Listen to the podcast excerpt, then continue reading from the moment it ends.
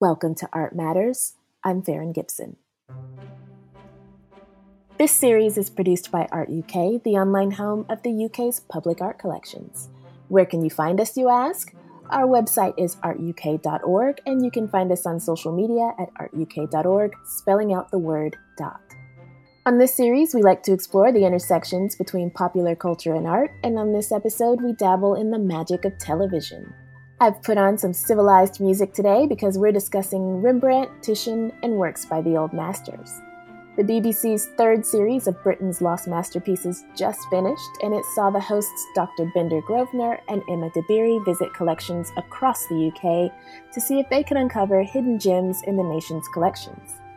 What goes into producing a series like this? How do they go about selecting which masterpieces to investigate? I spoke with Bendor to find out more. One of the things that um, strikes me as I watched the this last series is how you decide to work on which paintings. So, could you talk a little bit about how you decide on what projects to go with? Huh. Well, that's that's the hardest part of the whole production um, is deciding which ones to go for, um, because we have absolutely no, you know, no guarantee or no way of knowing before we start whether really the pictures have got um, a good chance of, of, of, getting the nod, so to speak, from oh, our right. chosen experts. Um, mm. And you know, we're not we're not really uh, like other programs where um, you know the, the jeopardy of whether the painting is or isn't by Rembrandt, for example, is the key part of the the film. Um, so uh, you know, I can't subject the viewers of the BBC to an hour of me being completely wrong.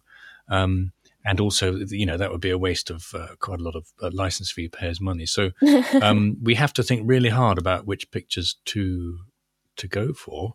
Um, but we don't get we get hardly any time and no you know no budget no research budget or anything to to test the pictures before we we roll with it. Um, uh, so really, the, all I can do is just uh, scour through Art UK to try and find pictures that look interesting. Um, then, um, by hook or by crook, get a high resolution photograph, and then uh, go and uh, I get I get one visit to go and see them, mm-hmm. um, which is not always in in good ideal viewing circumstances. So, you know, I, I, turn up to a gallery with the binoculars and a torch, have a look at the picture, um, and then talk to the producers, and then we're off and then the next um, four or five months is is squeaky bum time.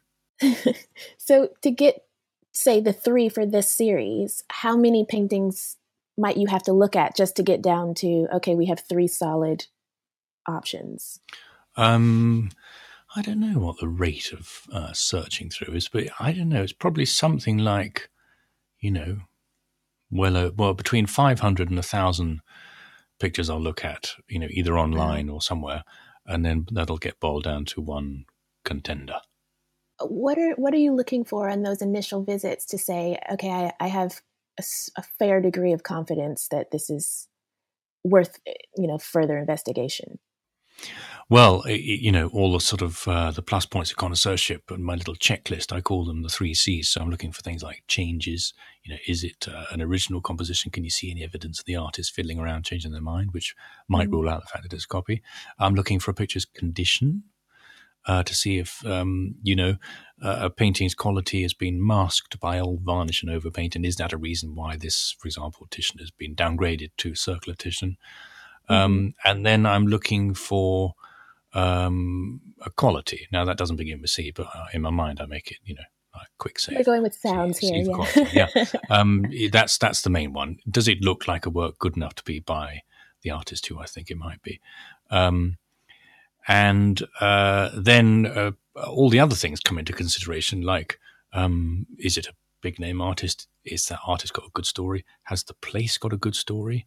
Um, mm. Is there an interesting uh, tale behind the people who bought it and loved it, uh, and all these things, all these uh, little bars, uh, boxes that we have to tick to make an interesting TV program. Um, and although, uh, thanks to Art UK, I've got access to whatever two hundred and twenty thousand pounds. Uh, hang on, two hundred twenty thousand plus images in our public collection.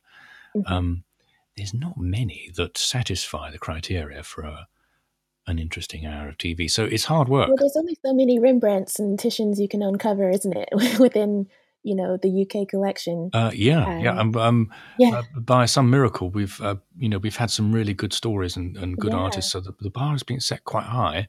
And very often, I will say to the producers, "Oh, I love this painting by Charles Jervas," um, and they'll go, "Who?"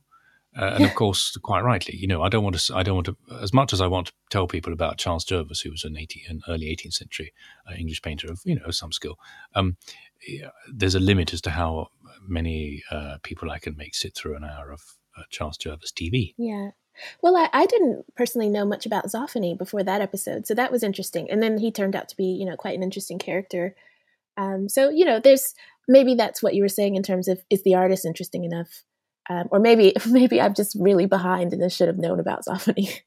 Well, shame on you for not knowing shame on me. I'm sorry about it. no, not many people do know about Zoffany, but uh, he's one of those fascinating characters, and he's been uh, he's been slightly forgotten by artists. I mean, his paintings, in a way, are not as interesting as his own story. Although once you get to grips with his paintings and know how to read them, then of course they become usually very interesting. So he's he's a perfect artist for for uh, TV, and it's um, it was our good luck actually that no one's really done him before. Um, yeah. I'd love to make a, I'd love to make an even longer film about him. I mean, we did we we didn't touch on his time in India, which is absolutely fascinating. Throughout the series, we hear different terms around how paintings can be attributed. Is a painting by an artist or is it attributed to the artist? It may seem like a minor difference, but Bendor explains the hierarchy. Well, in the attributional ladder, you've got at the top, you've got the artist's name. And if you say Titian, then that means you're fairly certain it's by Titian. Underneath that, you've got attributed to, which means you're sort of 80, 90% there. Um, but there may be uh, criteria you haven't been able to satisfy. Like, for example, with the painting at Petworth, which we did this series of a, of a young cardinal. You know, in that case, stylistically, I think we've satisfied everyone that the, the head was definitely by Titian. But you've got to be cautious because – uh, in that case, we didn't find any early provenance for the painting before about the 1820s. So there's a huge gap there between the 1820s and when Titian painted it in about 1550. Uh, and nor had we pinned down the sitter. So, you know, there was significant doubt there. Uh, and I'm always very happy to have that doubt. I think we should be more relaxed in our history about things like attributed to. Anyway, underneath that, then you've got uh, studio of Titian. So is it painted by someone using Titian's paints and styles in his workshop. Because, of course, these artists had huge art factories and mm. churned the pictures out, uh, but not necessarily painted by the man himself. Uh, and then beyond, uh, beneath that, you've got uh, just, you know, either uh, copies. So it's going to be after Titian, or you've got someone painting a bit like him, but not really in his workshop or not connected to him. So that's a circle of Titian. Mm-hmm. And then uh, the really, the lowest of the low is manner of Titian. And that means uh, someone painting like Titian, but a long time after he died. So, you know, an imitator or a faker or something like that.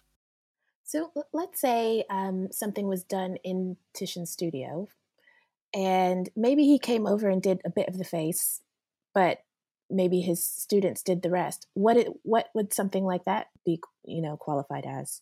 Well, you probably say attributed to Titian if he had some significant involvement in it. I mean, probably, uh, you know, in fact, almost certainly in his lifetime, that would have been so. That kind of painting would have been sold as a Titian, uh, and we have to accept these days that for most paintings by these big name artists, especially Titian and especially Rubens, um, you know, th- there's always an element of studio participation because that's just how they worked. Uh, these days, uh, you know, successful artists are no different. In fact, it's gone the other way. Someone like Jeff Koons uh, just dreams up uh, or claims to dream up some idea, and then a whole bunch of other people entirely make it.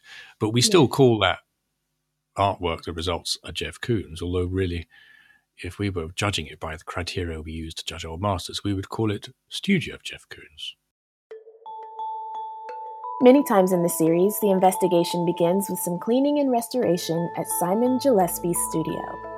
Bendor explained to me why this is a key part of the process for any good art sleuth being able to assess condition, if I've got any skills in in in art sleuthing, uh, it's being able to ass- assess condition really, because that uh, is the number one reason why paintings I think lose their attribution.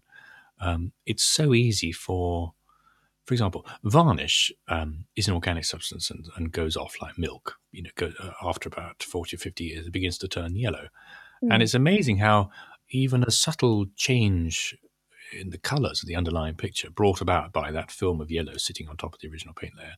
It's amazing how easy that can fool your eye. And so, a lot of reasons pictures get downgraded is because we just can't judge them as they were originally intended because they've got varnished dirt, overpaint, all sorts of things. Uh, why? Why do they get the varnished? Oh well, you know, people artists artists have always been varnishing their pictures, okay. um, but it's just that uh, usually uh, the varnish, as I say, um, goes funny. Uh, or through neglect and damp, it'll go opaque and you can't see through it. So, so uh, someone like me has to have the ability to have kind of X-ray specs and to be able to look at a picture, strip away mentally all the condition issues, and then try and judge the quality of the paint layer underneath. You said X-ray. That made me think. Um, I was looking at um, how you've you took X-rays of, for example, the Rembrandt paintings, and I saw what I was seeing, but I didn't know what I was looking at. And I'm wondering kind of what do these what are these x-rays really revealing? You're seeing the layers of paint? Yeah, you're seeing uh hopefully you want to see nice evidence of changes and different compositions underneath, and that and that would help you argue that it's not a copy. Uh, you're mm-hmm. also for someone like Rembrandt, you're also looking at whether it's he had this idiosyncratic way of painting back to front, so to speak. So uh, he would do the, the background of a painting first and then leave an area called a reserve mm-hmm. uh, and then do the head. And so you're looking for evidence of that sort of thing. Um, that said, I've got to say we've got a, a, bit of a problem in art history at the moment, and, and um, the art world is that it's it's so easy, and a lot of people do this to overinterpret an X-ray and to think you can see things that you can't really. Um, mm. And sometimes a lot of art historians get more excited by X-rays and think they can see more in an X-ray than they can actually by judging the, the paint surface on top. So I think it's because it's new, newish, and you know a sciencey thing, and people think that therefore anything to do with science is kind of binary. It's either yes mm-hmm. or no. But actually, uh, interpreting an X-ray is just as subjective often as interpreting uh, the quality, for example, of, of the paint on top. I I finished that episode on Rembrandt feeling fairly convinced that it was a Rembrandt. I mean, to me, you laid the case out pretty well. Um, but uh, the, the expert um, is he? Um, I'm sorry, I can't recall his name. Um, Ernst van de Wetering. Yes, yes. Is he the kind of final word on this sort of thing uh, when it comes to Rembrandts? Um, I think he is. Yeah, and, and quite rightly so, because um, in my opinion, he's a he's a truly a great man, and he's been studying Rembrandt for for decades. Mm. Now, I might have, you know, honest and, and simple disagreements with him about how we believe Rembrandt painted, but that's a, that's you know purely an academic matter. And at the end of the day, we have this system whereby um, people are judged to be the ex- the leading experts in their field, and in, in Britain's Lost Masterpiece, for example, and in most of the art world, if you know we live by the expert at the end of the program, and therefore, according to the inexorable rule of fate, we must also die thereby. So, um, yes. I know some people were frustrated at the end of that film, um, but that's just the way the system works, and I don't think uh, I don't think we can do much about that. Well, I felt a bit like it felt a bit like um, truly solving a mystery. Like um, it, it, the the tension was building throughout that episode, and I was like, "Is it? Is it a Rembrandt?" It was it was coming together in a way that like I felt really, you know, the momentum of that of that project. It must be quite intense um, to to do these things sometimes. Uh, it is. The, it was the. Um, I know we always say this in TV, but it was actually the biggest challenge of the lot. That program because with Rembrandt, the bigger the name of the artist, uh, the higher the bar is mm. set in order to get a painting attributed to that artist, and quite rightly. Uh, and with Rembrandt, it is fiendishly difficult, not least because um, Rembrandt scholarship over the last 50 years or so has come to this, I think, too exclusive uh, view of what he painted. And so I think the oeuvre at the moment for Rembrandt is about 350 works. So that equates to something like between six or eight paintings a year of his life, and I think mm. that's too few. Now, but anyway, um, uh, for example, Van Dyck, by comparison, who lived twenty years uh, uh less than Rembrandt, painted seven hundred and fifty paintings. Um, but nonetheless, um, uh, the the really, for me, frankly terrifying thing about that program was that I was uh, taking um, a picture which had been soundly trashed as just a random later copy of a Rembrandt, mm-hmm. and trying to argue that it was by the man himself uh, for the you know the artist who is most difficult to get through, and and it was it was quite nerve wracking, and genuinely I had no idea that the science um, would come so in our favour, and so it was I was completely relieved and delighted to be actually to be able to prove that it was um, done in his at least in his techniques in his workshop. Were you were you actually a bit surprised? Like, oh, Well, um, uh, I don't know. I was probably a little bit surprised, but you've, you know, you've, uh, you can only be, you can only do this uh, kind of thing if you, if you believe in your initial gut instinct, and, and very often it can be wrong, but occasionally it can be right. Um, so it, it, all, I mean, it was a proper sort of. We filmed it as a proper, you know, live investigation. We had no idea any of these things would would come out, um, and it and it sort of worked. And that was that's the magic of TV, actually uh, is being able to present these things as they happen in an engaging way. In speaking with a lot of young people with an interest in art, one of the common questions I get is around the types of jobs available in the field. One of the interesting things about Britain's Lost Masterpieces is that it shows some of the science and problem solving that can go into art historical research. Bendor spoke with me about how this type of research fits into wider art history and why it's so impactful. It is a sad fact that uh, for a long time, academic art history has looked down its nose at this kind of end of art history, this kind of scratching around and trying to figure out who painted what, when, and how. Mm. Uh, and um, I've always been a, a champion of, of good old fashioned connoisseurship. And the reason, one of the reasons I do this program is to try and show to people that it's not this sort of uh, mystical, elitist, strange practice, but something that you can uh, demonstrate clearly uh, how it works and and why it works. Um, and the other reason I do it is because it's actually a fantastically useful way of getting people engaged in art history.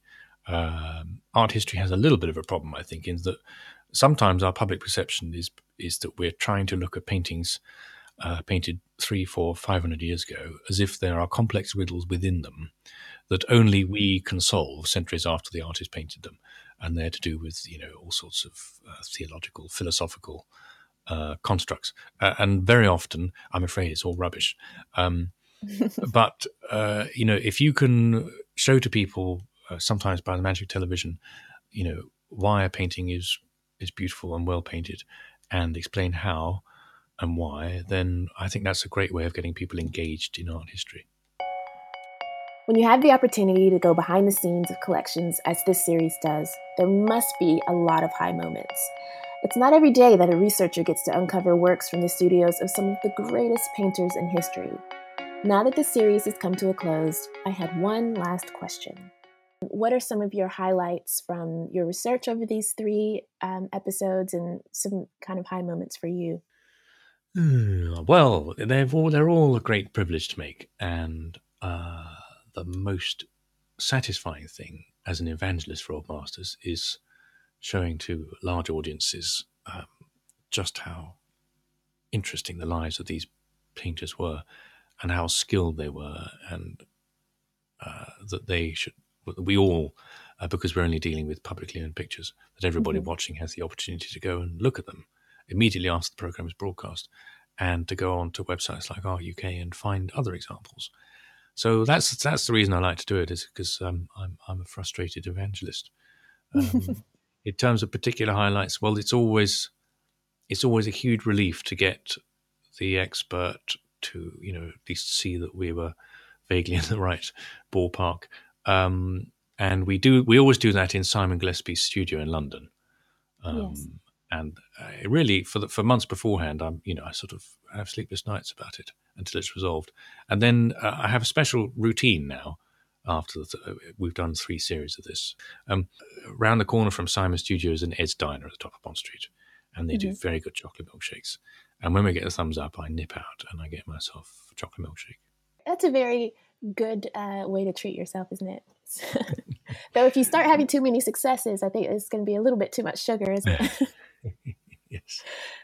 Well, do you think there'll be an, a series four, or it's hard to say now?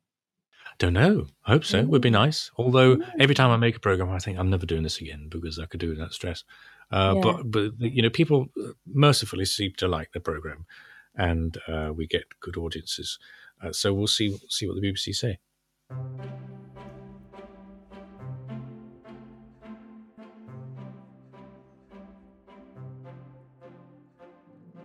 If you found this conversation interesting and didn't catch Britain's Lost Masterpieces on BBC4, you can watch it for a brief period on the BBC iPlayer. I also encourage you to head over to the Art UK website at artuk.org, where you can browse over 200,000 works in the nation's public collections and even do your own mystery solving on our Art Detective platform. As always, thank you for listening, and please join us next time.